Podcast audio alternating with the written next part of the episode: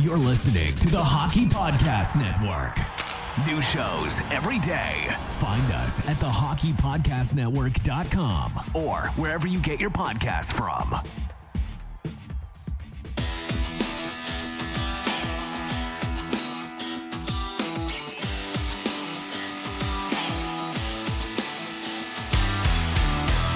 Welcome to your Canadiens Connection on Rocket Sports Radio. This premier hockey podcast, featured on allhabs.net, brings you the latest news, in depth analysis, and expert commentary about the NHL's most storied franchise, the Montreal Canadiens. With your hosts, Joe Whalen and Rick Stevens. Our team of credentialed journalists provides behind the scenes insight on the Canadiens, designed to inform, entertain, and engage Habs fans around the globe. We are proud to be the trusted source for all things Habs for more than a decade. This is the Canadiens Connection Podcast.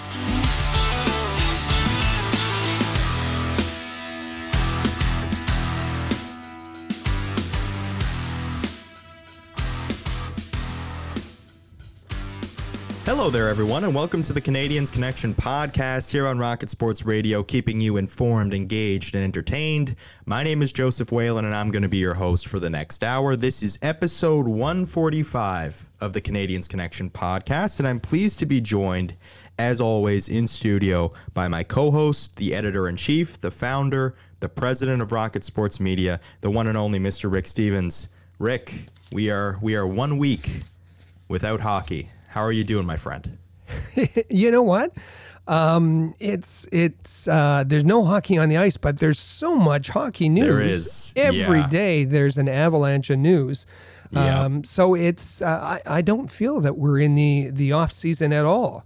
Yeah. Um, and you know, um, not that we're going to get any change to that this upcoming week because uh, it, it you know what it's going to be so busy uh, this upcoming week that we're going to have to change our Canadiens Connection podcast schedule. yeah.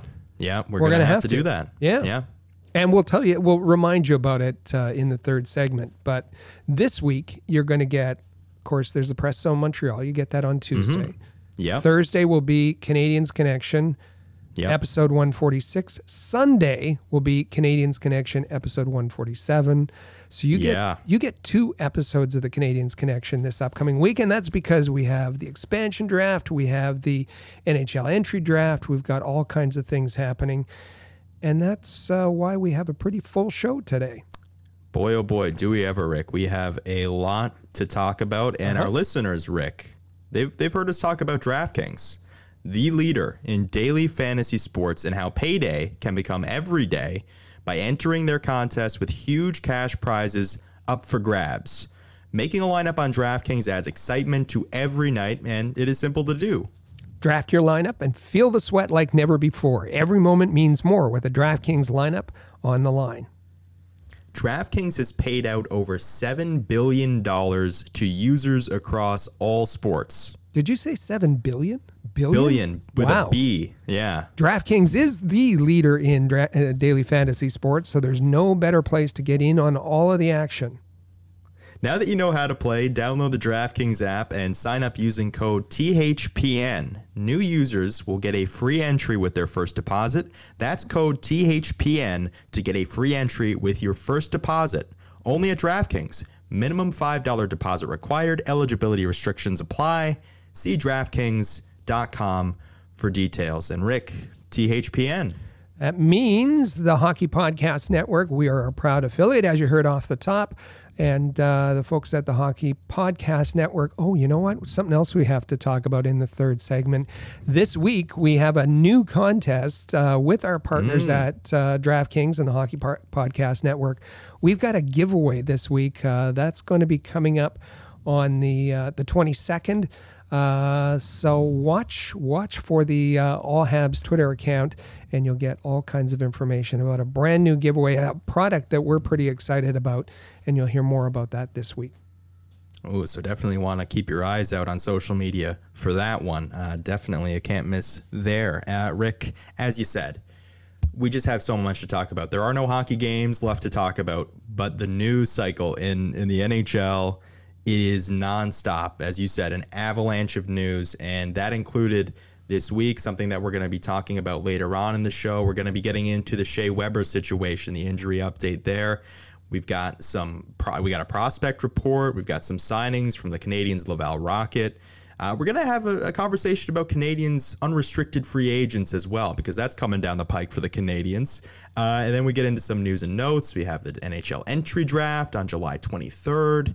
And then, Rick, in, in our big topic segment, we're going to dive into Shea Weber's future. Um, obviously, some ominous news on Wednesday regarding his uh, his medical report, of course, with the ankle, the knee, the thumb. We're going to get into all of it the Canadiens' protection list, Jake Allen, Jonathan Drouin, wow. uh, all of those things coming up in segment two. A lot to talk about, Rick. A lot to unpack there in For that sure. segment. So we're going to have that coming up. And in segment three, Rick, as you said, we're going to tee up the fact that we're going to be having two podcasts coming out uh, later uh, in the week on Thursday and then on Sunday as well. So we've got all that coming up, Rick, and we're going to hear from Ben in the third segment too. The All Habs fan, the the Habs fan forum on YouTube as well. So Rick, we've just got so so much to get to here, uh, and we'll start with an interesting bit of news that came out, and uh, it was actually on the All Habs allhabs.net, uh, and it was uh, Connor McDavid with uh, with some praise for the Montreal Canadiens and for Carey Price. Well, um, Connor McDavid said, uh, "Listen, uh, I, I know I know this team. When you have to play this this team nine or ten times during the year, uh, they're a tough opponent, and uh, in his opinion, uh, it was uh, a team built for the playoffs. Um, yeah. big, strong, and mean uh, is the way he described them. And then he said, uh, you know, um, and and when all anything else fails, You've got uh, one of the best goalies, if not the best goalie, to quote Connor McDavid, backing them up. So, uh, nice praise there from Connor McDavid and and uh, for the Canadiens and for Carey Price. And uh, just one of the items. There's so much news coming out that uh, you know, normally we have a once a week uh, uh, notepad uh, article as a capsule, a news yeah. capsule to get you caught up. Uh, that still happens every Monday, put together by Chris G. Uh, but we've expanded that to a, a headlines uh, post every day, every weekday day. Uh, so Tuesday through Friday, um, head to allhabs.net. And uh, if you just have a few minutes to catch up, it'll have all of the, the, the news about the Canadiens that uh, that you need to um, you need to know um, because Absolutely. too much happens uh, for you to take a day off. And the other part of it is uh, we got a little insight into uh, you know that handshake line, uh, the handshake yeah. line between the Canadiens and the Tampa Bay Lightning after the Stanley Cup after uh, their Stanley Cup win. Uh, we all wondered what what the conversation was like in that mm-hmm. handshake line, and we got a bit of a glimpse into that this week we certainly did. And it was uh, Jon Cooper mic'd up going through the handshake line, first shaking hands with Cole Caufield, saying that he has a bright future, saying the same to Alexander Romanov. He said that Brendan Gallagher was a warrior, used some colorful language that we won't use because it's a family show. Uh, and then uh, he, uh, he got to uh, Nick Suzuki, said he's got a great future. And then Carey Price. Um, and by the way, I should mention with, with Nick Suzuki as well uh, the great part of that one was Nick Suzuki saying, "I know," to Jon Cooper saying he's got a great future. That was great. That was great. Uh, and then he comes to Carey Price and uh, says that he he aches he aches for Carey Price, and yeah, just a lot of respect there. There seemed to be a lot of mutual respect. Uh, Carey Price saying, "You deserve it, Coach," and and Carey Price and and uh, Jon Cooper knowing what what Carey Price is feeling, saying, um, "You know, I ache for you, buddy." Um, it it was um, it, it, was interesting, and and we know that uh, there was probably more said there, and and Carey yeah. Price was asked about that. Uh, at uh, after the game, and, and he said, uh, you know, Jon Cooper was was pretty complimentary, but uh, we're just going to keep that between us, as Carey Price is is want to do. Yeah. So, yeah. Um, but but a, a, nice little glimpse into what goes on, and and the kind of of um, uh, kind words that uh, are exchanged uh, at the end of a, a, grueling series. Absolutely, yeah, and uh, it, it was great to see. It was great to see. You know, I, I was sort of conflicted about it because I sort of had the same thought of, of Carey Price, where I think there's some things that should just stay between the two at the end of that grueling series, but at the same time, to get to hear those words and get to hear the respect shared between those two sides is also a pretty great thing. Um, so, Rick, uh, speaking of, yeah, as you said, headline posts every day at allhabs.net, Tuesday through Friday. You've got Chris's notepad. You got the three stars of the week column as well. And this week will be a very interesting one because it won't be the three stars of the week for the Montreal Canadiens. It'll be the three stars of the season. So, I've tallied up. I've tallied up all the points. I've done the math, Rick, and you know how nice. much I am not. I'm not very good at math, um, but I've, I've sat down. I've done it out. I've I've used calculators multiple notepads to try to figure all of this out.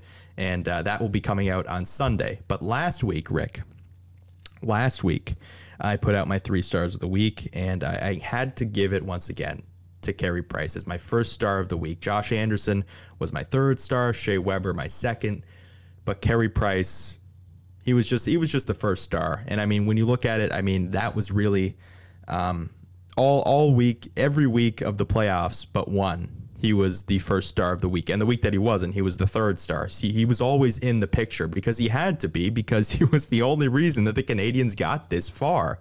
And, you know, you just think back on the saves that he made, and I talk about this in the column. I mean, it, it wasn't that, and I said this last week on the Canadiens Connection as well. It wasn't you know, he was just going to keep one upping himself. It wasn't that he was going to keep trying to one up himself. It was just natural for Carey Price that at some point he was just going to make another absurd save, and you, it was just going to be better than the one that you thought could not be topped. And that was what that's what Carey Price did the entire time, the entire playoff run.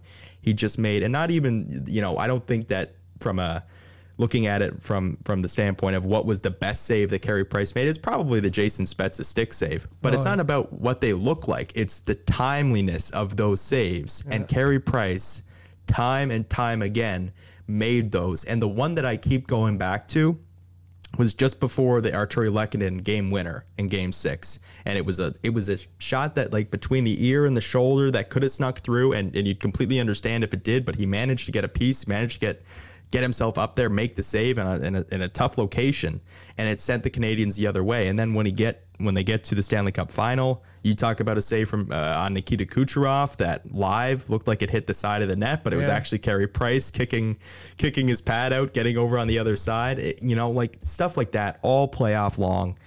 It was just incredible to watch. So there there was no other guy that I could give it to. Um, you know, Josh Anderson had a nice ending to the playoffs, but wasn't very consistent throughout.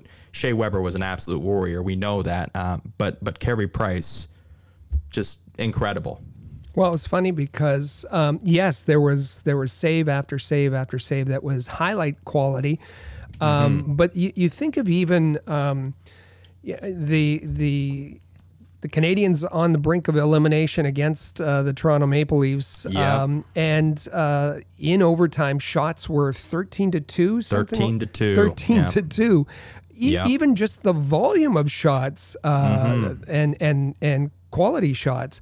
Uh, and and the Carey and Carey Price keeps them in long enough uh, for them for the uh, the Canadiens to get an opportunity uh, and in the game and and and series. So it was, um, yeah, just absolutely remarkable. He was. Uh, on fire, um, you know some of those uh, the, those penalty kills. Um, yeah, you know we talked before about his his save percentage on the penalty kill for the Canadiens was around 950, 952, something like that and his nearest uh, second to him in goaltending uh, was uh, in the 890s um, in the playoffs. Uh, you know, those are kind of absolutely remarkable uh, statistics yeah. Uh, and and show just how much Carey Price was was leading and carrying the team and and um, you know. Yeah, I, I know that that, and we'll talk later about Danault and and a, a shutdown uh, role that he's credited for, and uh, certainly played a part. But when you look at the the uh, high danger scoring chances. Uh, for the opposition, and even you go back to the the Matthews and Marner uh, it, it wasn't Phil Danault shutting down uh, Matthews and Marner because they were still Yeah. getting uh, scoring chances. They were still getting high danger scoring chances. It was uh, it was Carey Price and and uh, um, you know the the we're we're, going to talk about some. Um, appointments here uh, coming up uh, that happened during the week, and uh, and you you can think that that they owe at least part of of uh, uh, their their contract extensions uh, in part. They can be thankful to Carey Price. Absolutely, yeah, um, yeah. There's there were conversations that we had at the end of the season, uh, vastly different conversations that are happening right now, and a lot of that is to do because of Carey Price's spectacular performance between the pipes. Uh, so, Rick, uh, we'll move on and, and get to some roster news. Uh, we will briefly mention, of course, and we already sort of touched on it. Shea Weber, the thumb, the foot, the ankle, the knee. Uh, lots of, unfortunately, um, uh, sort of an accumulation of injuries here with Shea Weber that have got his future uh, just a little bit in doubt, and that we're going to be getting to that more in segment two. Yeah, we're gonna we're gonna devote segment two to uh, to uh, uh, Shea Weber and and the ramifications of, of what's happening there. Uh, Yeah. We usually talk about uh, injury news here. Uh, we certainly uh, were updated on all of the injuries that Shea Weber was dealing with in the playoffs, uh, and not only in the playoffs, has been dealing with uh, for some time. yeah, So, years. yeah. um, you know, uh, is is is surgery uh, on the on the horizon? Yes, probably. Uh, but as Darren Dreger said, that's that's more of a quality of life issue. Um, Mm-hmm. And um, anyway, let's let's leave that there. Let's leave it, uh, yeah. because uh, we've got lots and lots to talk about in our big segment, uh, big topic segment, segment two.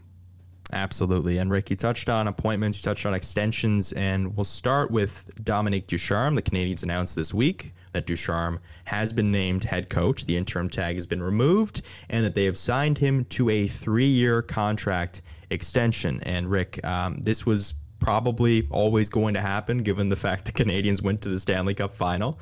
Uh, but as you sort of as we touched on, there there were conversations that were being had at the end of the season. Did that interim tag was it was it uh, did he have enough evidence to support having that tag removed at the time? Probably not, but they make it to the Stanley Cup final and some things happen and here we are with a 3-year contract extension. It- It's really interesting that at the end of the season, um, uh, the end of the regular season, uh, Dom Ducharme had a losing record. Uh, They backed into the playoffs. They lost the last five straight. There didn't seem to be there was communication issues, obviously, um, and even the French media at the end of the season was coming up with other um, uh, French coaching candidates. Yeah, uh, yeah. that that Yep. um, uh, no, that was happening. So there was nothing. There was nothing at the end of the the season. Uh, there was no body of work that uh, made a case for that interim tag to be uh, removed, uh, and then that everything flipped during the Yeah. uh, during the playoffs, and and there was no way that uh, given the run to the finals that the Canadiens had that that Dom Ducharme would have been denied uh, um, being made permanent head coach. The thirty interesting number, um, thirty first in in uh, Canadiens uh, franchise history. Yeah, and I mean, you know, some of the quotes that came out of, of last week's, you know, uh, end of season, you got Corey Perry saying, you know, he's a he's a head coach, and you know, like Corey Perry isn't the kind to just say things, so he must have formed some sort of connection with with the players, even though there did seem to be some communication issues earlier on in the season. Um, but Rick, so So yeah. I think I think that and and um, uh, we should say that it's a three year contract. It, it Yes. it's for Yeah. one point seven million dollars per year, uh, which is pretty healthy for a, a first time coach. Remember, Claude Mm-hmm. Julien and all of his experience was up around the five million dollar a year mark. Uh, but this is uh, this is a pretty decent uh, uh, contract. Now, in the um, in his uh, media availability, um, he talked about uh, um, the group, the the uh, the team that he has, the coaching staff that uh, has been put together, and there was some anticipation that uh, Alex Burrows, uh, given his lack of experience and kind of he was thrown into the fire um, you know, from from Laval uh, just Yeah. because of a need.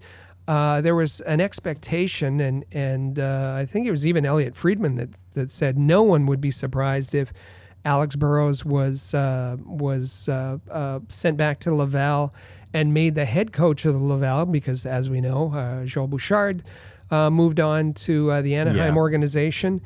Um, but it was in this press conference with uh, Dom Ducharme that he said no, he wanted to keep his uh, his bench together. That included Luke Richardson, Alex Burrows, and uh, they were down. Uh, remember both. Um, uh, Kirk Muller and and Claude Julien were fired, so they were down a person on the bench uh, all year. So he said he wanted to add a fourth. They'll be looking for a fourth to add.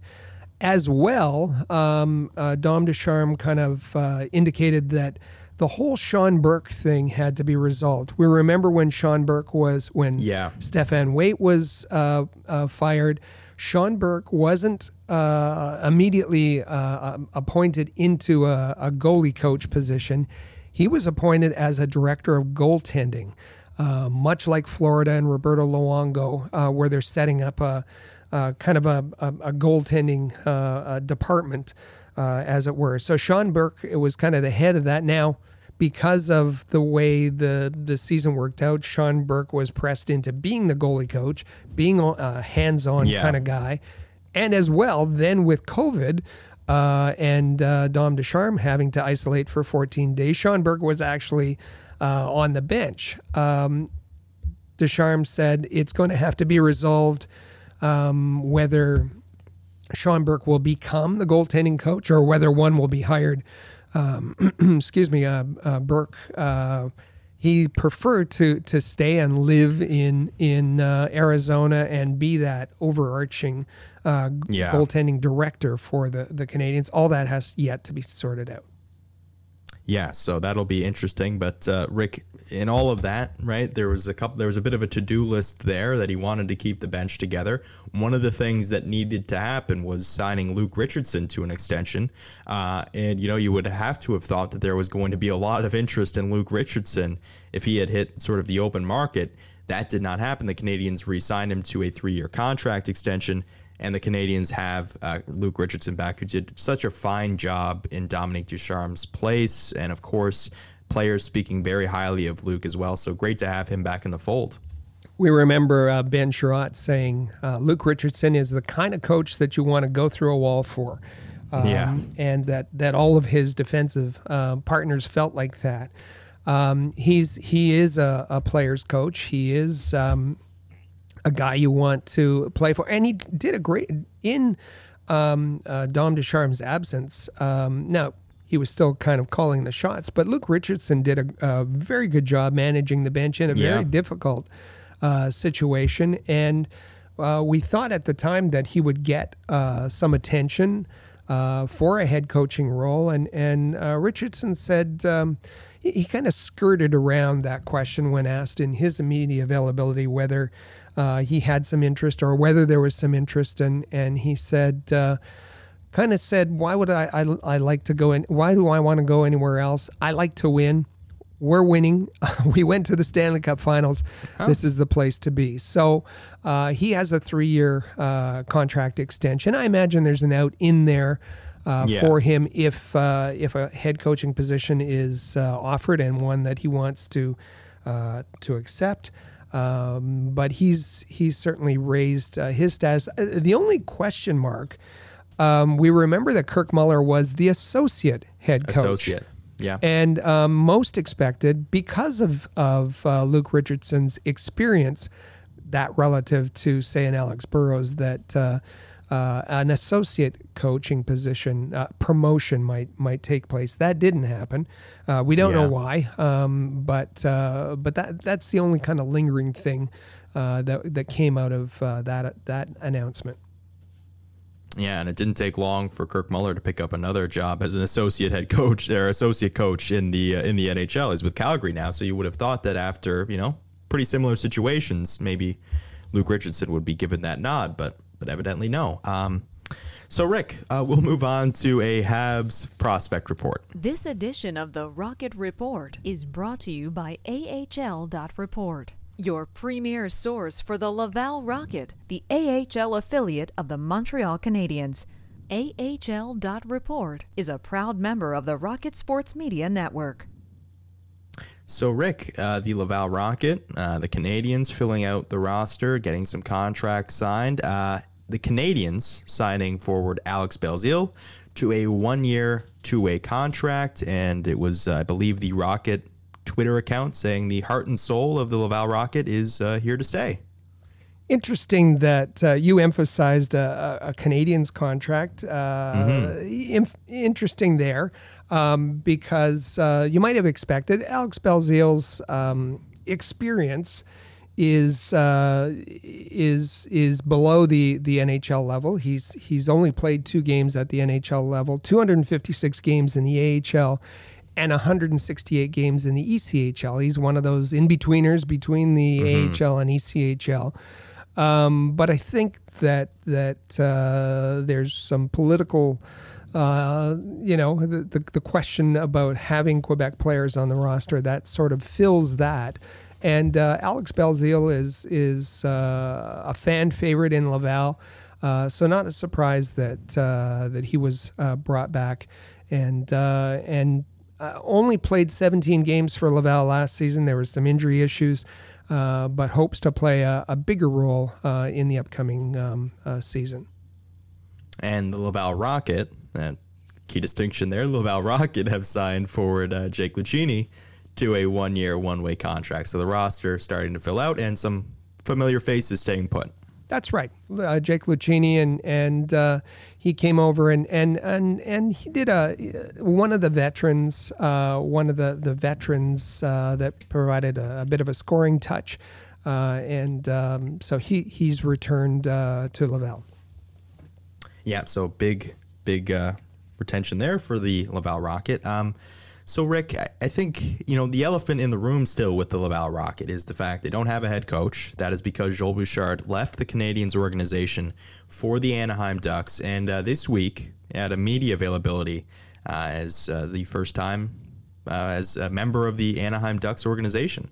Uh, it's re- really curious, and and um, w- when when the Cana- when there was a, a um, the media availability for the the Canadiens, um, uh, Joe Bouchard was um, uh, had his own uh, run by the Armada, which a club that he has a, uh, an ownership stake in, on the Friday. So it wasn't until the Monday that uh, he actually sat down and uh, for a media conference run by the Anaheim Ducks with Bob Murray. Our own Amy Johnson was there and reporting for the AHL Report.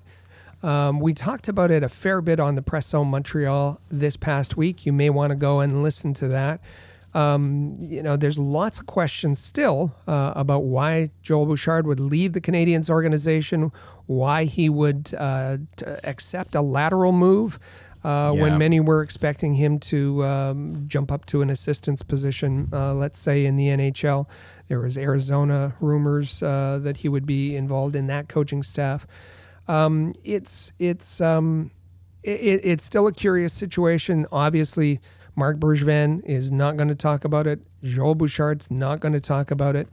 Uh, but multiple reporting and our own reporting uh, is that it's clear uh, that there was a, a difference in philosophy, a difference in the way things were looked at between uh, Canadiens management and Joel Bouchard uh, difference about development, how players were developed, how players, uh, how prospects are handled. Um, so this isn't a surprise that he's moving on. Uh, all and and and there had to be. It, it's obvious there had to be something for him Yeah. to uh, accept a, a lateral move uh, like this. You want to know more? Uh, check out uh, the Press Zone of Montreal. Absolutely. Be sure to read the content over at ahl.report and listen and subscribe to the Press Zone Montreal podcast. You definitely do not want to miss that. Um, so, Rick, uh, let, let's let's let's dive in right to the Canadiens' unrestricted free agents. Um, and you know, this is going to be a very interesting offseason. A lot is going to happen in a very short period of time, and you have guys like we'll start with goaltenders. Rick, uh, you have Charlie Lindgren and Vasily Demchenko, who are pending unrestricted free agents. And I think the best thing to do here, we'll just go down the list and, and, and give our thoughts on whether or not these are guys that are going to be back with the Canadiens. And starting with those two, Rick, the first name there, Charlie Lindgren, we've talked about it at length in the past that Charlie Lindgren has been looked over time and time again. Is this going to be the time where Charlie Lindgren enacts a little bit of control over his situation? Charlie Lindgren will move on from the organization. He'll sign a contract elsewhere. The difficulty for Charlie Lindgren is that um, he's he's uh, been in the shadows. Uh, for Yeah. a year. This past season, he spent the entire season, other than a couple of games, a couple of tune-up games uh, where he went to Laval. Uh, he spent the entire uh, year on the taxi squad. Now, listen, he was he was he was working every day uh, with the team. He was with the NHL team. Uh, but we spoke to him on the press zone, and and um, and and he said he he missed that that competitive aspect. He missed having his own net, um, and uh, and only got the chance a couple of times with with Laval. So that's that's one uh, thing that's going to prove difficult for Charlie Lindgren as he moves and and and signs a new contract. The other thing is there's uh, there's a lot of goaltenders out there. There are. Uh, yeah. this this uh, this off season, so uh, that's going to provide a challenge for for Charlie Lindgren. We wish him well. We wish him the best. A terrific guy, a capable NHL goaltender, uh, and uh, will likely uh, sign a contract somewhere as a backup. Uh, and and we we as as I said, we're just wishing him well. Absolutely there. Uh, right there with you, Rick. Um, on the Demchenko side of things, He has any already anticipation? Yeah, he's Yeah. signed a contract uh, with Omskin Yeah. in the KHL, and um, uh, you know it was he was kind of a uh, a, a role where he would come to Yeah. to Laval and and maybe uh, show something and maybe be part of the organization, but really without the an ECHL franchise with a, Yeah. a shortened AHL uh, schedule, just 36 games, he didn't get a chance to really show Yeah. what he can do. Back and and uh, so he'll he'll be playing in the KHL next year. Moving to defensemen, so you have Gustav Olofsson, who spent most of the last couple years in Laval. You have Jon Merrill, Erik Gustafsson. We saw the la- the last two play in uh, probably too many playoff games for the Montreal Canadiens, if we're being honest. So we have a sort of anticipation that they may not be back next year. Uh, but Gustav Olofsson, I mean, they traded Will Bitten for this guy. Is there going to be a continuation of, of Gustav Olofsson within the organization? I don't expect so. Uh, Gustav Yeah. Olsson was not very happy with uh, his role, um, and uh, in the end of season um, um, media availability for the Rocket, and and you can find that. Uh, on AHL.report, he um, he was he wasn't uh, he wasn't critical. He was just very honest and direct, uh, saying that, uh, and it was pretty clear to us that he would be moving on. Um, as far as Merrill and Gustafsson, I don't. Do you think there's a chance? I don't think there's a I- chance I- they're coming back. I, I really don't. And, and you know, it's it's like it was as we talked about last week. It was great. The the Merrill clip from last week was great. It's great to see. But I think it's it's uh, yeah. I don't think there's anything out of the playoffs that you saw from Jon Merrill that suggests that he's somebody that you want back in the fold for next year. I think you need to clear that space. Like Alexander Romanov, he played 54 games in the regular season. I think he, he played what four in the playoffs. I mean, he's going to play in the regular season. There's no question about that. So just keep that space open for him and let him play is probably the best course of action there. So Merrill and Gustafsson, I think you're quite okay with them walking out the door. Um, as, as for forwards, Rick, and this is where it gets really interesting. So Jordan Weal, we know has it was reported that he was going to sign overseas, and I, I believe that that has been confirmed that he is headed overseas to play hockey next year. So there's that. There's Michael Frolik. He's in um, yeah. Kazan uh, with the KHL. Uh, uh, that's uh, where Jordan Weal's headed. Yeah, and then you have Michael Frolik, who's on the taxi squad. Belzile, who we just talked about, who signed uh, an extension with the Canadiens. Eric Staal, the veteran Eric Staal, uh, what his hockey future is is uh, he's going to have that conversation with his family. Um, Thomas Tatar, who of course you know we know the story with Thomas Tatar, played on that line with Danault and Gallagher for much of the last three years didn't fe- didn't factor into the playoffs uh, after the first round. He was not to be seen uh, after that point. Corey Perry, we've we've talked at length about Corey Perry, Yoel Armia. Uh, that's a very interesting one. And then, of course, Rick, you get to Phillip Danault, who is sort of the the big the big one here with uh, with respect to how much attention it's been getting. Uh, Phillip Danault's contract situation. So, um, yeah, in, in in order, we talked about Jordan Weal, Michael Frolik um, isn't coming back. Um, uh, Belzile, we just talked about his extension. Eric Staal, we don't expect him back. No, yeah. Thomas Tatar, we don't expect no. him back. Corey Perry, um, he was very emotional. We played that last week in his um, uh, media availability. He he openly said that he expressed to uh, Marc Bergevin that he wants to come back uh, and and and be a part of the the group uh, once again. Uh, we'll see if that gets worked out. Uh, Yoel Armia, um, I think we'll see Yoel Armia test uh, free agency, and yeah. uh, apparently uh, the, the the word is that that Edmonton has shown some uh, some interest. Of course, there there can't be any kind of communication just yet. Yeah, uh, but. Um, um, uh, that's that's a that's a possible destination point for him. Um, and then uh, Phil Danault. And uh, this one is, I think, I think we'll spend a bit of time on on this one. Yeah, yeah, and I mean, it's of course it's been getting all the attention because when you talk about what were the keys to success for the Canadiens in this playoff run, it is it is widespread belief, right? It is it is on social media, it's everywhere, it's in every article, right? Phillip Danault's role against Matthews and Marner, and then against uh, whoever it was in the second round. I don't think there was really many. I mean, Scheifele in the first game, but after that, I mean, there wasn't really a matchup for Phillip Danault down the middle. In, in the third round, same thing. Not really much of a matchup for Phillip Danault down the middle in terms of a guy that he had to shut down. Uh, but but you know that is really. I mean, I think we're talking about one round where Phillip Danault shadowed Auston Matthews.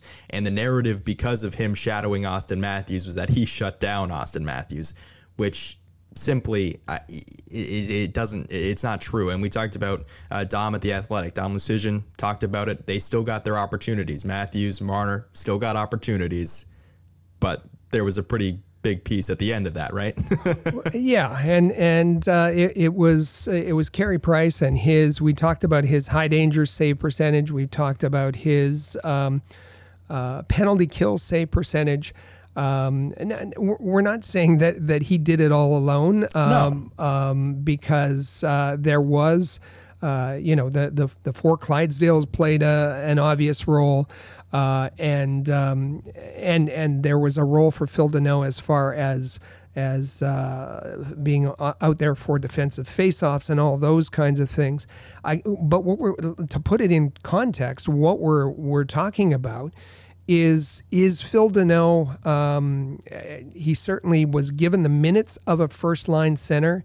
Uh, next season, is Phil Danault uh, the the Canadiens' first line center, and is he the guy that you want to be the first line center? No. Um, yeah. Should he be paid like a first line center? No. Um, and and uh, we know that, uh, and it came up in his uh, media availability that uh, the sticking point was not only that Phil Danault wanted to be paid as a, a first line uh, center um, when their contract uh, negotiations last fall uh, broke down. Uh, but he wanted to ensure that his role would not change. He wanted to ensure that his minutes wouldn't be eroded by Suzuki and Kotkaniemi. And, and, you know, the Canadiens couldn't give that kind of in, uh, assurance. Uh, because you know uh, Phillip Danault and and and and Danault said that that those uh, negotiations kind of bothered him. He did he did have a, a difficult regular season. He wasn't good defensively. He wasn't good offensively. Um, and when you look at the kind of role that uh, even a shutdown uh, center plays, there's got to be some there's got to be some offensive contribution. Yeah. Um, and when uh, you know Jon Cooper was um, effectively for those first two games uh, keeping his top line away from uh, you know, Lehkonen, who is a, is a, a good shutdown uh, person who uh, keeping them away from uh, Gallagher and his forechecking ability and Danault. Um, there was an opportunity when when the Danault line was going up against the third line for them to contribute offensively. Um, and and uh, they didn't take advantage of that. So Yeah. um, I, I think this is going to be a very difficult uh, negotiation, very very difficult. Um, and and um, you know I, I think that uh, we well in fact we played it last week. Um, let me see if let me see if I can play this. I don't talk about any of that. I mean, Phil's been good for us, uh, but there's also four other players on the ice. So uh, we value Phil a lot. We did, uh, you know, back in September, and again, and I hope we we we. I still hope we'll be able to get something done, but that's part of the business I don't discuss. But we value Phil uh, quite a bit. Yes. So that's what um, uh, Marc Bergevin said with respect to the negotiations with Phil, and said we value him. Um, you know, is and and I think it was a question responding to a question uh, by John Lu, and John Lu had set it up like um, you know Phil Danault was the ultimate shutdown player who had Yeah. ever existed, kind of thing. Uh, Phil Danault's not a he he's not a, a, a Guy Carbonneau. He's not a Bob Gainey. He's not a Doug Jarvis. Um, um, he he he does uh, suppress chances, but um, uh, you know, uh, is is he going to uh, clog up the works and get in the way? Um, I, I think uh, Nick Suzuki is going to be an excellent two way player I, yeah. if given the opportunity as as Yep. the number one center. Um, so um, uh, the it's reported that the the Canadiens are going to allow. Uh, are, are going to let um, uh, Phil Danault uh, explore free agency uh, before they they they're, they're not going to give him another offer. The the offer that they had uh, tendered to him last fall was five million uh, by uh, by six years, and and that seems um, that that seems like a uh, a very rich offer now in terms of, of the whole context of things. Um, yeah. You know, when you're looking at, I think Dom Luszczyszyn had the the the um, comparables to uh, Phil and he had Derek Lis- Brassard in there and some others, and uh, you might put an Adam Lowry or uh, um, uh, uh, Lars Eller at the high end of Paul Stastny kind of thing in there. Uh, but you're looking at between three and four million dollars for for those folks. Um, and even given the pipeline of of um, you know the the Poehlings and the Vadamos and and the other uh, centers coming up, Mysak, um, I, Phil Danault is is not needed in the organization long term. So uh, if Phil Danault can go out there and and uh, rustle up a um, you know a, a, a, a better offer than the Canadiens, uh, you know maybe there's someone out there who's uh, mesmerized by him as a shutdown uh, a player and and thinks that that he has untapped offense and will go above that five million. Um, all power to Phil Danault. That's Yeah. great. Uh, but I, I, I, I wouldn't want to see him get a, uh, a you know, a, an, a contract that that uh, is going to be an obstacle. We, we don't want to see another Paul Byron situation here Yeah. uh, w- with uh, an albatross of a contract. Yeah, and, and look, there were times in the in the postseason, yes, where Phillip Danault was, you know, at the right place at the right time and got the puck out of a danger area. But as you pointed out, right, like I am almost more comfortable with Nick Suzuki out there in that spot because if he makes a, if he is in the right spot, if he makes a great read, if he intercepts a pass, cuts off a pass, does whatever, then Nick Suzuki is going to either make a crisp outlet pass or take it himself up the other way and create an opportunity for the Canadiens. You don't get that with Phillip Danault, and that's why I think there needs to be a little bit of apprehension here with with respect to how much you are willing to give Phillip Danault. You can acknowledge that, yeah, he he shadowed Matthews, he was all around Matthews, he had some nice performances here and there in the face-off circle.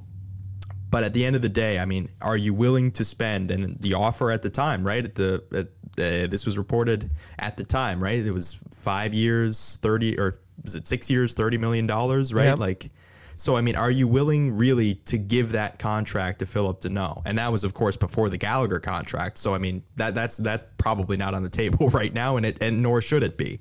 But you know, like that that's not the type of money I think you want tied up in Phillip Danault. So that is going to be a, a very, uh, uh, it's going to be an interesting negotiation to watch unfold, Rick, because I, one way or the other, I think that these are two parties that probably come back together, but I, I don't know. I, I just don't know if, if, if the Canadiens overextend here, they might get themselves in a pretty tricky situation. And and let's hope. Uh, I mean, we see um, on social media, well, um, you know, to to um, to satisfy the the um, the media, the Montreal media, they're going to have to bring back uh, Phil Danault because we don't want another another one of those outbursts uh, when they're talking about that there's no Quebecers in the lineup. Well, um, listen, I I would hope that. Uh, given that the Canadiens made it as far as they did, uh, even with the holes in their lineup, that um, that those kinds of of uh, discussions that have no effect on the hockey on the the the, the performance on ice Yeah. are just off the table at this point. Uh, let's. I, I don't know if that's possible, but uh, let's hope that's the case. Yeah, that's how you get yourself into a difficult contract situation when you're making decisions like that. So, uh, Rick, we, we'll leave that there, but of course, we're, we're going to circle back to it because, as we've said, there, there's going to be a lot of things happening in a very short period of time. Free agency, one of those things that's just down the pike for the Canadiens. So, we'll move on, and Rick will touch on another thing that's just just down the road a little ways for the Montreal Canadiens. That is the NHL entry draft. And the NHL announced the official order for the NHL entry draft that starts on July 23rd. The Canadiens have 11 selections, the first of which will be 31st overall. And actually, uh, it turns out to be 30th. Yes, you're right. 30th, It's 30. yeah. No, it's it's 31st. Yeah. But because of the Arizona situation uh, Right, with uh, with forfeiting their first round pick, Yes. uh, we, we won't get into that. But but it, Yeah. it- it's 30th in the order. But but 30th. officially 30, 31st. So yeah. um, yeah, towards the the uh, the the very end of of uh, the draft, and and uh, that's why there's there's uh, a lot of encouragement uh, online about. Uh, maybe giving up the first round pick for one thing or another uh, that, that's on the list, um, but it it's uh, yeah the eleven picks uh, in the in the uh, uh, uh, seven rounds of the draft of this year's draft. Only Detroit, I think it's Detroit that has uh, more. Um, there are five picks in the top 90. Uh, so that's, uh, you mentioned the 31st pick uh, in the first round, uh, two picks in the second round, uh, two picks in the third round, three picks in the fourth round, and then one each in, in the fifth, sixth, and seventh rounds. Um, so that's happening already on Friday. Uh, and Yeah. and I mean, you're better than me. Look what you're wearing today. Yeah, uh, you're wearing my- reminding yeah. us of a fabulous time that we had in Vancouver for uh, the NHL entry draft uh, to watch Alexander Romanov get uh, get picked. Uh, Cole Caufield. Cole Caufield, sorry, Cole Yeah. Caufield. yeah. Um, Yeah, I would. What am I thinking? It was Cole In Caufield. 2018, yeah. Yeah, yeah, yeah, 2018. that was That's cool. Dallas, we were there. We were there for Dallas and Kotkaniemi. Then the next year, we got uh, Cole Caufield, and that was that was actually a really special moment, right? Because Shea Weber announced the pick. That was That's great. right. Yeah, and Brendan Brendan Gallagher, Gallagher, was, in, the building. Yeah, It Yeah. was it was it was incredible. Yeah, a great experience, a great time, and yeah, I'm wearing the shirt today because yeah, that's that's just right down the road for the Canadiens. And who's going to be? Last year it was Kaiden Guhle. Who are they going to select uh, in the first round this year? We will we will wait and see. But yeah, as you said, with those five picks in the top 90, like that is a that that's a there's a lot that can be done here, right? With five picks in the top 90, replenish your your not that it needed much help, but I mean even more help on the way with respect to your prospect system. it certainly gives options for uh, Marc Bergevin. Um, gives options if, for for example, he wanted to move up from that that 31st Yes, pick. yeah. Uh, you know, it's not not necessarily the strongest draft that we've seen in a while, uh, but there may be a, a, a, prospect that they're interested in, so uh, he could move up. He could package those picks uh, for um, something else. There's there's uh, you know today we're we're keeping an eye on on. Uh, Social media. There's a trade deadline today at 3 p.m. Uh, just ahead of of the uh, protection list going in. We'll talk about that next next segment. But all of these assets uh, just give him uh, more options, and the more options uh, mean better decisions. We we hope.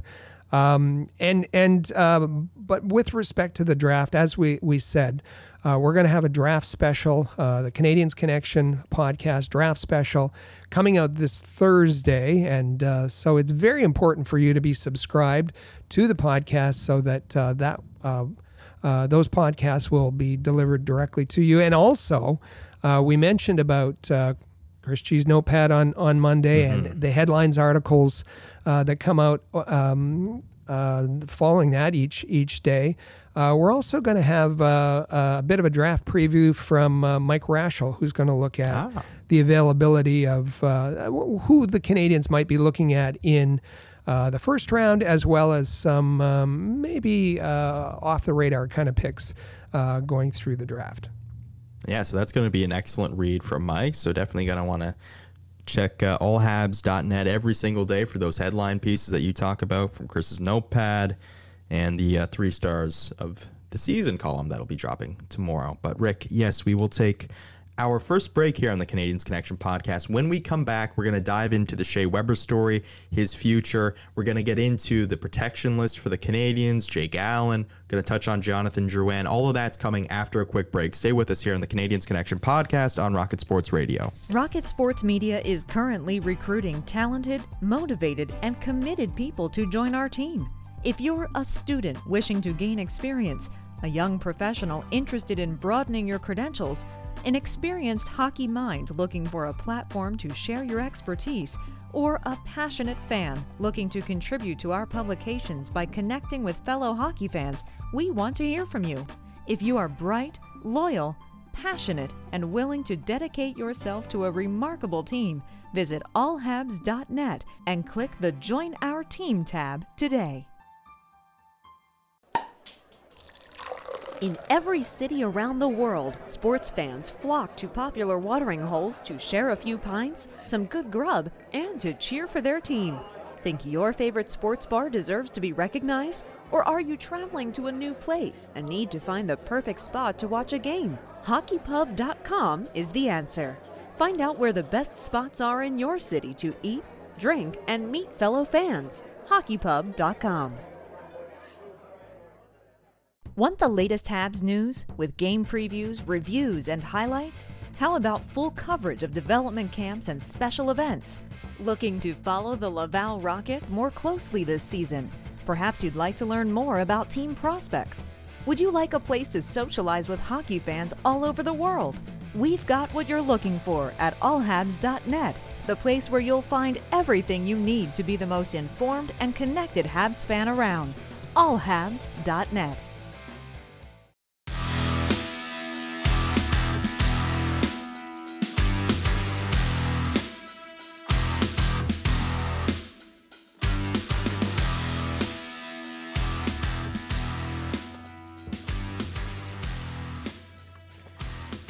And welcome back to the Canadiens Connection podcast here on Rocket Sports Radio. I'm Joe Whalen. You can find me on Twitter at Joe Whalen19. And with me in studio is our president and founder of Rocket Sports, Rick Stevens. You can follow him at All Habs on Twitter, and you can follow at Habs Connection on Twitter, Facebook, and Instagram, and visit our website over at CanadiansConnection.com. Uh, so, Rick, uh, unfortunately, on Wednesday, we got some very troubling news. Uh, it was not welcome news. Uh, it was that Shea Weber uh, his future is a little bit in doubt uh, with respect to some injuries that he has played through the past few years, ranging from the ankle, the knee, and of course we know that he was playing with a uh, with a broken thumb during this playoff run. But the accumulation of those injuries, playing through the pain, uh, and it, it's left Shea Weber uh, with with an uncertain future at the moment. Last week. Um after the, the the Canadiens ended their season, getting to the Stanley Cup final, final, uh, and then exiting, we we talked about a gut punch. Uh, yeah, it was a bit gut wrenching. I don't, you know, if last weekend was a gut punch, I don't even know how to describe the Shea Weber news. It yeah. was, uh, yeah, it was really heart wrenching.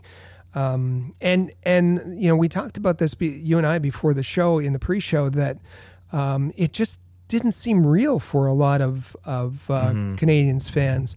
Um, you know, there's there's um, I, I to to to uh, to kind of back up the Marc Bergevin on Wednesday about six o'clock was presented a uh, a medical report, and that medical report said that Shea Weber, um, because of that accumulation of injuries, um, was um, would be out next season, minimum, minimum out next season.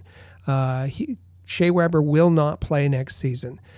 And then uh, went on to say that his career future is is in jeopardy. That um, um, he he may not return. So Darren Dreger, yes, said uh, yes, he's going to have surgery, but that that might just be. Uh, you know, a quality of life issue, not necessarily Yeah. that w- it would ready him for uh, playing status. Um, it, it- this Weber, um, uh, the Weber, uh, Shea Weber himself and, and his agent, the Weber camp, is not talking at all about this. Um, but it's expected that that uh, he's going to get a, a medical uh, second opinion. Yeah. Um, and uh, then this gets really dicey, and um, uh, the Canadiens are involved. Uh, Shea Weber's involved. The NHL is involved. The NHLPA is involved. If um, if Shea Weber is going to miss this season, or if he's going to miss uh, extended time that uh, would get into the remaining years of his contract, he has five years left in his contract. Uh, then it's up to the NHL to rule uh, whether he's eligible for and approved for LTIR status. Now it seems pretty straightforward. Yes, of course, he's Yeah. uh, given the the the uh, the number of injuries, LTIR should be automatic. However, uh, there are teams who are uh, kind of pushing back and saying, "Oh, well, isn't this convenient?" Right before the expansion draft, the Canadiens have four defensemen that they want to protect.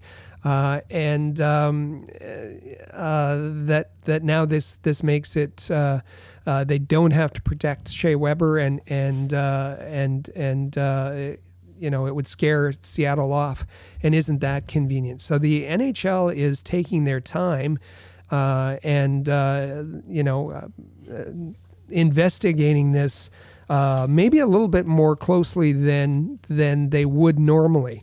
Uh, because when you think of, of the types of people who have run into this situation before, that is going on LTIR and ending their career essentially on LTIR. You've got people like David Clarkson and uh, Nathan Horton Yeah. and uh, Chris Pronger. Um, uh, so you know, those this this situation seems a whole lot clearer than that. Um, but you know, for for uh, the other teams to accuse uh, some shenanigans by the uh, by the Canadiens, um, you know, say what you will about. Uh, uh, the other teams can say what they will about Marc Bergevin or being truthful or trying to, uh, you know, get around the system, but you cannot. The the Shea Weber is a person of the highest integrity. He would not be involved in any kind of scheme Yeah. like this. Uh, that's just silly to even suggest that.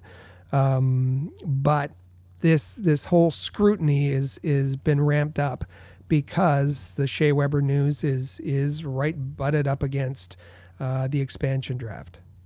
Yeah. So, in the aftermath of that, so uh, Pierre LeBrun said that he would have expected the Canadiens' original plan was to go eight and one, eight skaters with the goaltender to protect the four Clydesdales.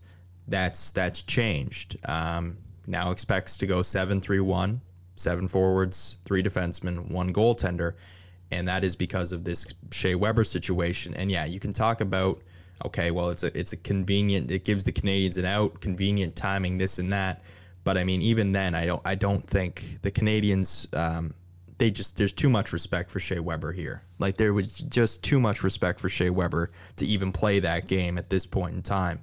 So the fact now that the Canadiens have the option to retain all three of the other four Clydesdales is great, but it's not worth the you know the idea that Shea Weber may have, and this is obviously early in this entire situation, but the idea that he may have played his final game for the Canadiens, that is you know there, there's that's not much of a silver lining that you get to retain the other three. Like the, the Shea Weber just brings so much to the table that it's just not worth it at that point. It's it's uh, there's so many ramifications. If he's played his last game, um, the Canadiens' identity is Yeah. um, is Shea Weber. Marc Bergevin talked about it's it's uh, Shea Weber who has uh, instilled the culture, uh, and it's the kind of culture that um, a Corey Perry. Uh, a veteran of the NHL has said, "This is the kind of culture, this is the kind of group I want to be a part of," and a Yeah. lot of that is driven by uh, Shea Weber. Uh, so if if if he isn't uh, able to return to the Canadiens, their identity changes. Uh, there's no question about that. If he isn't able to return, Nashville is in huge trouble with respect yeah. to their cap Cap situation. capture, yeah. So there's there's all kinds of things that uh, are going to be um, uh, you, you know uh, are going to be flipped on their head. What isn't is the Canadian situation, as you said. Uh, I, there was some uh, speculation that. Uh, that Seattle would, um, w- that the Canadiens would expose uh, Ben Chiarot, and that the Cana- and uh, that Seattle would take. Uh, why wouldn't you take Ben Chiarot? Yeah. Uh, Ben Chiarot was never in going to be um, uh, in jeopardy. Uh, the Canadiens would have. It's been confirmed that they would have gone with the eight plus one and protected um, all four of Shea Weber, Edmundson, Chiarot, and Petry. Um, and now, as you said, that's that strategy has has changed. When when we played this clip, uh, we we kind of wondered if uh, Chiarot was kind of letting it out of the bag. Uh, but listen to this in in the current context that we have now. Listen to Ben Chiarot again. Yeah, I, I don't expect expect much from the expansion draft. I haven't uh not really too worried about it.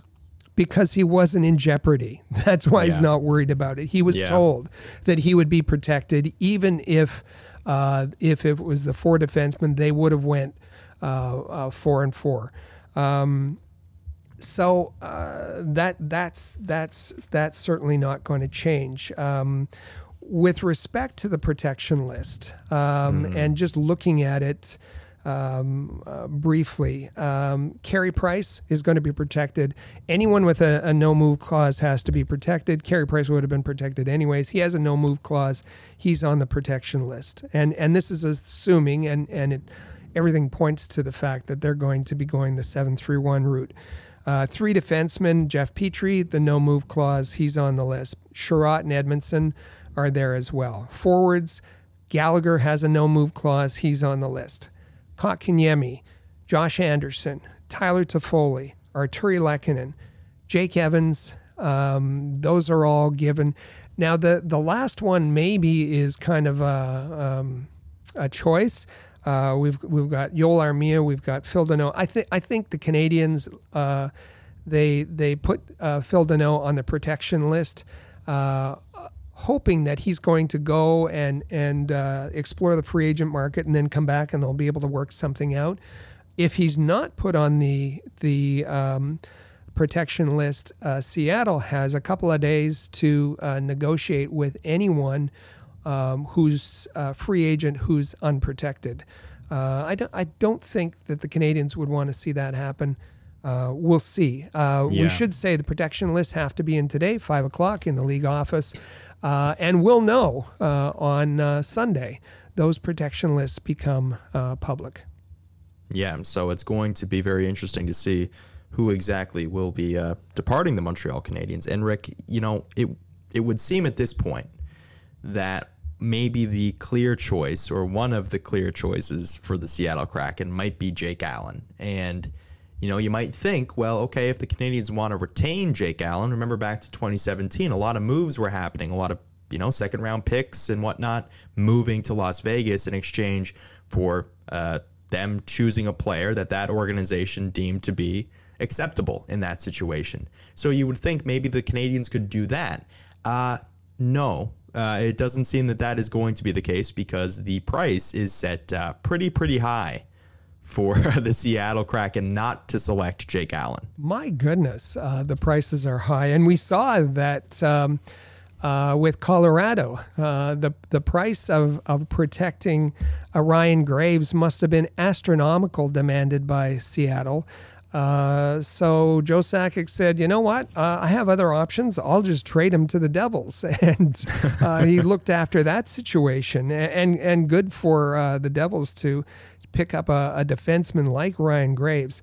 Uh, the price apparently uh, for the Seattle um, Kraken to steer clear of Jake Allen is a top prospect and or a second or third round pick or a first round pick and a later pick. That's all. Um, yeah. That's yeah, ludicrous. That's all. that is absolutely ludicrous. Um, uh, and and so we uh, the reports came out during the week that uh, Marc Bergevin was shopping Jake Allen. Uh, yeah. and uh, um, shopping Jake Allen to trade him so that he wouldn't lose him uh, for nothing. there's certainly you know, there's a lot of love for Jake Allen. Uh, the statistics don't necessarily bear that out. Uh, we talked uh, weeks back about um, how uh, from March 1st on to the end of the season that Jake Allen really struggled. Um, yeah. His save percentage uh, uh, below 900. his goals against nearing three, um, more losses than wins. Uh, he he struggled as as a but but there's a lot of buzz. There's a lot of love for Jake Allen uh, because he says the right things and he's a great guy. Um, and so um, Marc Bergevin wanted to um, hopefully parlay that into um, you know uh, a, a, return, and also that would kind of narrow the choices uh, that um, that Seattle would have. And oh my goodness, if um, if Seattle could be channeled uh, to take a Jonathan Drouin, who is uh, certain to be uh, left unprotected, that would solve a, lot of problems for uh, Marc Bergevin. Yeah, and I mean it comes after in the Athletic. Uh, there was an, an article, Arpon Basu and Marc Antoine Godin talking about that and saying, but after everything he's gone through, we are led to believe both Drouin and the Canadiens will be looking to find him another team to continue his playing career. And yeah, the Seattle Kraken would be just the perfect situation for that to happen. And it seems like oh, it is in the best interest of all parties involved that there is going to be uh, a separation here. Um, but and, yeah, and, it, and, and yeah. not to be uh, callous to no, Drouin's situation, no, not at all. Uh, it's looking no. like the, the the pressure that that he was under in Montreal that that he needs a break for that, and and yes. um, and and good luck if he can restart Absolutely. his career elsewhere. Um, interesting news out of uh, Columbus, which could um, yeah. lead to kind of a uh, reuniting of, of sorts uh, in Seattle if if all the pieces fall. If all the if they all fall into place, yeah, Max Domi uh, expected to be left unprotected. That is according to Darren Dreger. Um, so if that is the case, if he's going to be left unprotected, and you talked, you made a great point. It circles back to the last expansion draft. Somebody that the Columbus Blue Jackets left unprotected, who has gone on to be a very good player for the uh, Vegas Golden Knights. Uh, they were left unprotected because they wanted to protect Josh Anderson. Yeah. And who was that? yeah, William Karlsson was uh, was the bait for for Vegas, um, and uh, so that they'd stay away from Josh Anderson, and then Josh Anderson coming to Montreal for uh, uh Domi, and now Domi left unprotected. So, Rick, I think, uh, it, and we've already sort of touched on this, Rick, but I think, you know, people are starting to have a conversation about what this team does if Shea Weber isn't around. If the you've touched on the identity that it drew Corey Perry, it drew Eric Staal, veteran guys that have been around the league, it drew them in, it made them appreciate the, the, the closeness of, of this team but there's already sort of the thought of okay, who is going to be the next captain if Shea Weber can't play? Like there's there's already that conversation and it shouldn't be happening right now, but it is and I think it's important to acknowledge that it's happening while also expressing that it's far too soon to be making any sort of, of, of those statements, and that if the Canadiens were going to go any route for this season without Shea Weber, it would not only be a tremendous loss, but they would do so with three alternate captains. Yeah, I think that's that's okay. I, I, there's there's lots of conversation. I I think the conversation is is almost surreal because Mm-hmm. it, it, it it just doesn't seem possible that Shea Weber will uh, miss next season. It doesn't seem possible that um, it it could be that that he's played the his last game in the NHL. It, it just doesn't seem possible. So you get all kinds of Yeah. uh, flippant kind of conversations. Oh well, who who could be the captain next? Uh, what are we going to do with all this Shea Weber money? Uh, and even Yeah. even like Frank Seravalli um, said, uh, now uh, it's going to change the focus of the Montreal Canadiens. Certainly, uh, there's going to be a pretty big hole on on the back end to fill either for one year or beyond that. Uh, but does that free up some money? And Frank Seravalli said, don't count the Canadiens out when it comes to the Jack Eichel sweepstakes. Um, now we know that Buffalo. I we know that uh, Eichel wants out. We know that that Eichel.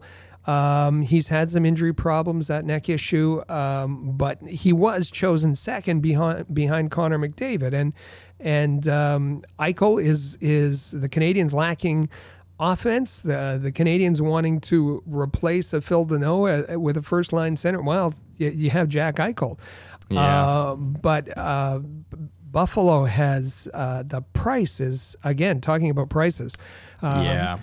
Buffalo originally was asking for four uh, first round equivalent assets. That's either uh, picks or or prospects in the organization or players who had been first round picks. The equivalent of four. Uh, that apparently has come down to three, which is still is still, Still steep. pretty significant. yeah. Um, you know, y- you can imagine sending your first round pick and Ryan Poehling, and then you need to come up with uh, something else. Well, Jonathan Yeah. Drouin was a first round pick, so. Uh, but um, yeah, you know, there are all kinds of ways that this organization is going to change. Um, and I don't think we know the half of it just yet. And, and- No. but first and foremost, it's that culture we were speaking of. It's it's those guys who who wanted to be a part of it. NHL veterans who know what it's like, who know what various locker rooms are right are like, who know what uh, a leader is is like. And they say that's going to change, um, or, or they say that's that's why they came here uh, and and enjoyed being a part of this. And we're saying that would change uh, if uh, uh, Shea Weber's uh, not here. Again, um, this is a clip we played last week, but it has so much more significance. This week, here's Ben Chiarot again. it's a sickening feeling watching the other team celebrating, you know, celebrate winning the cup when, you know, you've put in that much that much work and you have a guy like Shea Weber on your team play that long and, and all the years and the miles on his body and um, you know, how hard he works for our team and, and being the leader. It's um, you know, it's tough tough to see a friend um, in that situation. He's just he's a, he's the leader of the team. He leads you know a group of uh, a group of men and you know those those kind of individuals aren't you don't find them everywhere and it comes so naturally to him and you know that's why he's he's he's talked about as as one of the you know the best leaders in the league and it's uh, it's well deserved he's uh, he's a special guy That those comments take on a whole new significance uh, given the They news do. that we found out this week. Yeah, they certainly do. At the moment, it seemed like just a you know defensive partner sharing a lot of uh, respectful comments for his other for his defensive partner. But yeah, it, it it takes on a whole new meaning right now, knowing what we know. And you know, Rick, I, you know, it, it's it's tough, right? Because those guys, we, we wondered if when Marc Bergevin made you know uh, comments about Nick Suzuki potentially being the next captain, if he had known something at that point with respect to Shea Weber that's a guy Ben Chiarot who knew. You, you you had to expect that he knew what Shea Weber was playing through. That's his defensive partner. He's around him literally all the time. He knows what Shea Weber is playing through. So this is uh, yeah, that, that's tough to listen to now. It really is, and it was it was tough last week. It's even tougher now. Um, so Rick, I, I think an interesting question here, Rick, is is what the Montreal Canadiens might be classified as heading into next season. And there's there's an off season to be had here where uh, things like Jack Eichel being traded could happen, and the Montreal Canadiens could quickly change the perception of, of what they are as a team. But Rick, I, you know, immediately in the aftermath of the Canadiens losing, right, there was a conversation. Well, okay, well next year they're going to go back to the Atlantic, and are they going to be a playoff team at all? Right, like so. Are the Canadiens a contender and the contender is that's a big word, contender. Or were they a team that was, you know, in the right place at the right time, caught enough of those sort of fortunate breaks along the way to get to the Stanley Cup final? Like where are where is this team, right? No, it's a, it's an excellent question, and and it, the question was there even before the Shea Weber news. yep, yep. Uh, but it's it's it's even um, it's exacerbated now because um, now you start wondering about uh, if this team is going to change dramatically. Um, does uh, does it continue to push that that contender status? Does it uh, does Marc Bergevin continue to aim for that window of opportunity? Or um, does it change the team where you have a real strong pipeline of, of prospects, and then maybe that's the focus where uh, Yeah. you wouldn't bring back a Phil Danault. You wouldn't, you know, th- those kinds of decisions are, are very, very different. Uh, and maybe you, you you change your focus. And and what does it mean for Marc Bergevin? We heard Marc Bergevin uh, say that um, very bluntly, I have one me- more year in my contract, and I'll honor that. He talked I'll about. Yeah, he talked about it Yeah. being a very difficult se- uh, season for him. He talked about the past 16 months being really hard on him. Um, so now, uh, you know, he talked about that that he would die with Carey Price. Did he feel the same way about Shea Weber? Uh, was his uh, future tied uh, to that that that culture that? Uh, yes, he had brought in the, the right uh, people to, to fit into that culture, but the, it was defined by Shea Weber. And now, if Yeah. Shea Weber can't continue, uh, is Marc Bergevin say, "Oh my goodness, this is just too more too much work, too Yeah. uh, too much stress, uh, too much." Uh, is going to be too hard on me to to start from scratch and build a new culture. Um, all of these questions are are now on the table, um, and and and we're not going to have an answer to that No. uh, for a while uh, just yet until we get uh, a definitive news uh, about Shea Weber. Yeah, and I think when when you're talking about what the Canadiens, you know, they had the window, and I think the window with Carey Price and Shea Weber allowed them to go out and make moves like signing Tyler Toffoli and, and Corey Perry and trading for Eric Staal with the expectation that you could also have the young guys play a role on this team, but you had Shea Weber and Carey Price. They were going to set the standard. They were going to allow you to be a competitive team. But at this point, if the window is is it just Carey Price and and uh, say just Carey Price, that sounds ludicrous. But if it is if it's Carey Price, is that if that is your guy and he is obviously, but you know there was a window with Carey Price and Shea Weber together. If that gets separated, if it's just Carey Price, does that change the course? Does that change focus a little bit for Marc Bergevin? That's something that we're going to find out. I mean, that's that's a that's an interesting, that's a hard question to try to answer. Um, but he's going to have to try to answer it. I tell you something, you don't want to miss an episode of the Canadiens Connection. Um, No. you don't because things are happening rather rapidly in this very compressed off season. Uh, you're going to need to to be listening to every single episode. and that's why we got two coming up. We got the one on Thursday, teeing up the draft, and the one on on Sunday. Um, it, it's there's just a lot happening here. A lot is happening in a very short period of time. So yes, you don't want to miss any episodes uh, of the Canadiens Connection podcast here on Rocket Sports Radio. Um, so Rick, uh, we will take our final break here on the Canadiens Connection podcast. When we come back, we're going to play a little clip from the latest Habs fan forum over on the All Habs YouTube account and uh, we're going to tee up what's to come. So stay with us here on the Canadiens Connection podcast on Rocket Sports Radio. The Canadiens Connection is proud to be a partner of Rocket Sports Media, digital media publishers of sports and entertainment websites. Their mission is to build a worldwide network of sports fans who are informed, engaged, entertained, and connected. Learn more about RSM, its team, and its portfolio of brands at rocketsportsmedia.com. I bet you enjoy sporting your best Habs jerseys, dressing up your kids and pets in the cutest Habs gear, and showing off your decked out hockey cave or fanning. Well, don't just show your friends, show your Habs. The team at All Habs wants you to boast your finest pictures for our global network of Montreal Canadiens fans. Include the hashtag ShowYourHabs when posting your fan photos on Twitter, Facebook, or Instagram. Then log on to showyourhabs.com to see your entries, along with photos and posts from Habs fans all over the world. A proud member of the Rocket Sports Media Network. If you're a business owner looking for the perfect platform to reach a targeted audience of customers, Rocket Sports Media is the solution. Our global hockey community provides unmatched social media reach to an attentive demographic of sports and entertainment fans. We can provide visibility to your company, helping you to engage and leverage this prime group of potential clientele. In addition, we also offer sponsorship opportunities for fan events and featured areas of website content, giving you name and logo recognition.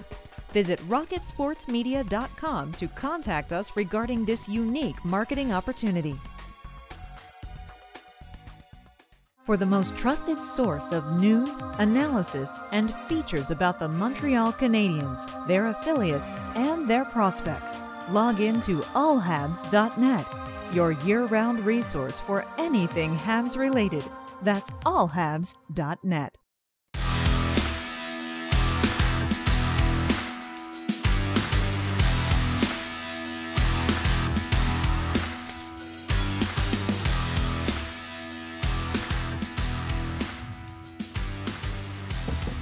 And well, and we're back to the Canadiens Connection podcast here on Rocket Sports Radio. I'm Joe Whalen. You can find me on Twitter at JoeWhalen19. With me in studio is the president and founder of Rocket Sports, Rick Stevens. You can follow him at All Habs on Twitter, and you can follow at Habs Connection on Twitter, Facebook, and Instagram, and visit our website at CanadiansConnection.com. I was a little bit thrown off, Rick, because I'm trying to open my calendar and figure out when all these things are happening because there's so much, Rick. There's just so much to try to keep track of that I need to have my calendar in front of me to know when the 21st, what what day that falls on, and then the 23rd and 24th. There's just so much, Rick. Everything, everything's happening. What, what is- Everything is What is happening. the Bob Cole, uh, famous That's it, that's. Newfoundlander Every- Bob? everything is happening. Yeah.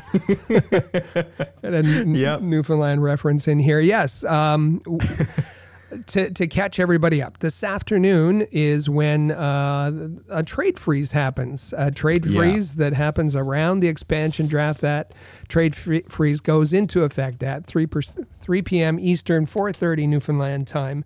Uh, 5 p.m. is uh, when the uh, protection lists are due uh, from all the teams. Um, and then the expansion draft happens uh, Wednesday. Um, and uh, that will be Seattle's. Oh, I, I, I forgot to say that. Uh, we're going to find out who's on uh, the protection Yeah. lists. Uh, those protection lists become public on Sunday. Um, And uh, then the expansion draft on Wednesday, the 21st. The uh, Friday is the first round of the uh, NHL entry draft.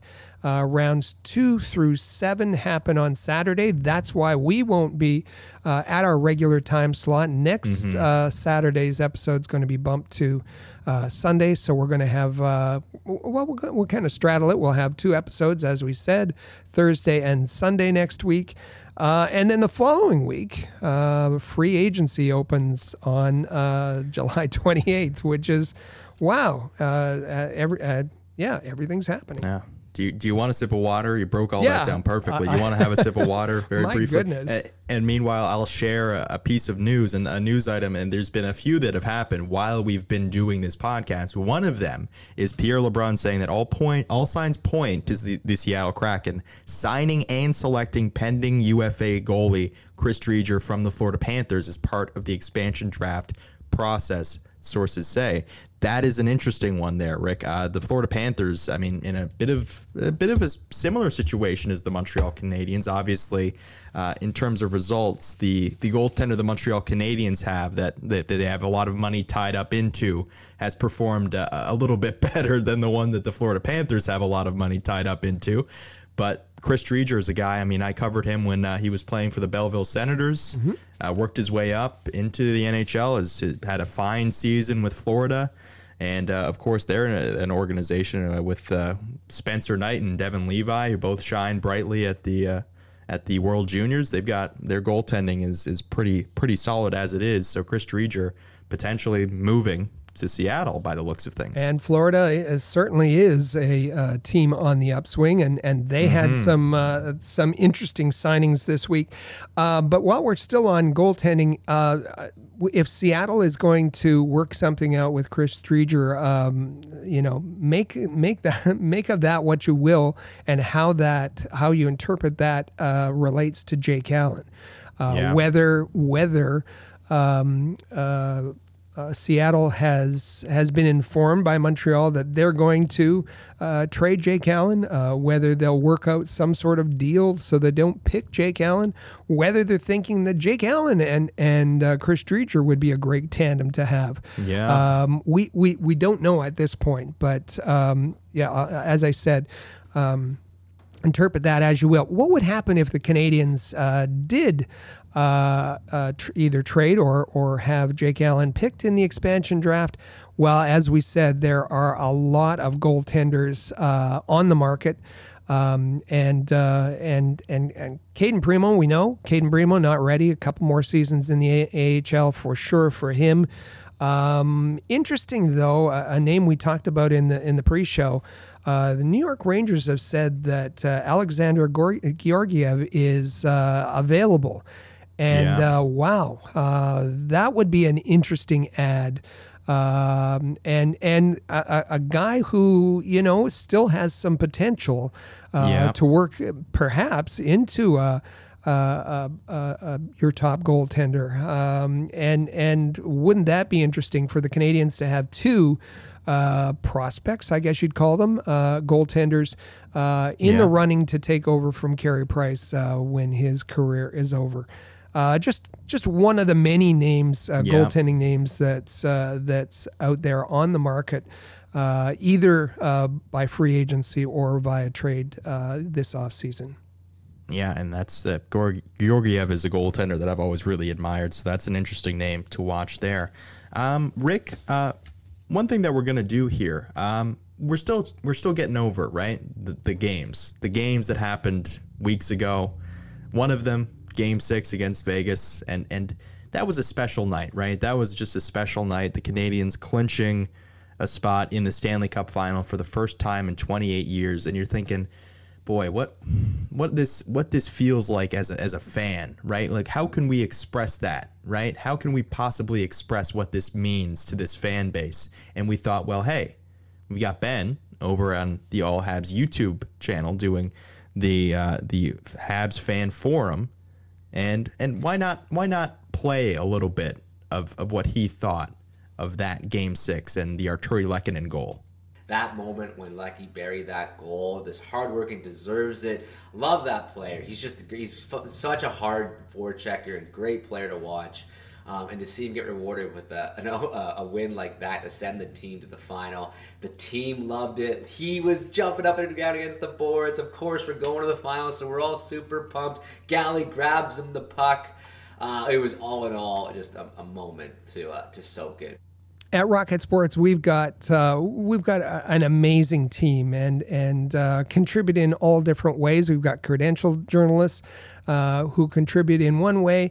Uh, and and uh, Ben is is uh, he's he's the one who represents our fan views. And and if you go to to YouTube, look for the All Habs um, um, YouTube page. It's YouTube.com/slash All Habs. And Ben has been doing this past season reaction videos. Yeah. Um, and uh, they're just a lot of fun. Ben gets very enthusiastic, and and uh, as he did here, and in in his latest um, uh, YouTube video. Uh, he counts down his top five favorite moments um, of uh, of the playoffs. Uh, we won't tell you which one the, that uh, the Lehkonen moment was. Yeah. Uh, you'll go to YouTube, uh, find the All Habs uh, YouTube page, and uh, and and enjoy that video and and uh, uh, look at the back catalog and and enjoy the the other videos there for you as well. Absolutely. I mean, this season was a wild ride. So if you want to experience that all over again, go watch Ben's reactions uh, as this uh, as this wild uh, wild ride unfolded. Excuse me, I can I can barely speak. I'm that excited, Rick. Uh, Rick, as as we've been talking about, there's just so much coming down the road for the Montreal Canadiens. Uh, and for the well the NHL as a whole, right? I mean, you have the expansion draft on the 21st. 23rd is the first round of the 2021 NHL entry draft. We talked about that earlier. Who's going to be the Canadiens' first round selection after the last two years? You had Cole Caufield. By the way, he turned out pretty good in this playoff run. And Kaiden Guhle last year. Who is it going to be this year? And and Rick, there's there's a lot of work to do there because not a whole lot of games to go off of, right, for your amateur scouting For staff. sure. So this is going to be a very interesting draft to see uh, how prospects are rated by the Canadiens front office by Trevor Timmons, uh, who's the, the phenomenal Trevor Timmons, who does such a great job every year.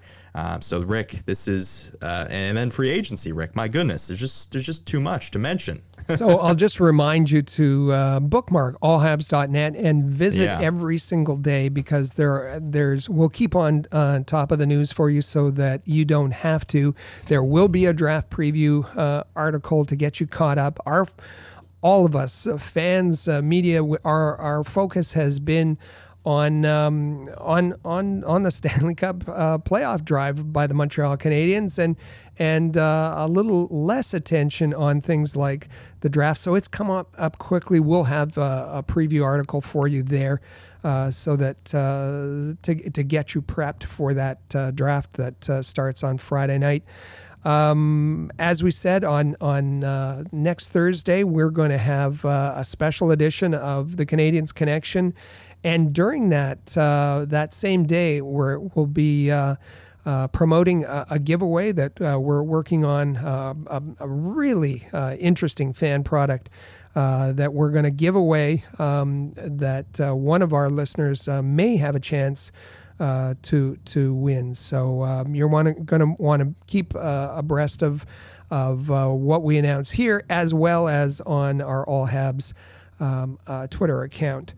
And uh, Tuesday, I'll just mention uh, our sister podcast, The Press Zone, The Press Zone Montreal.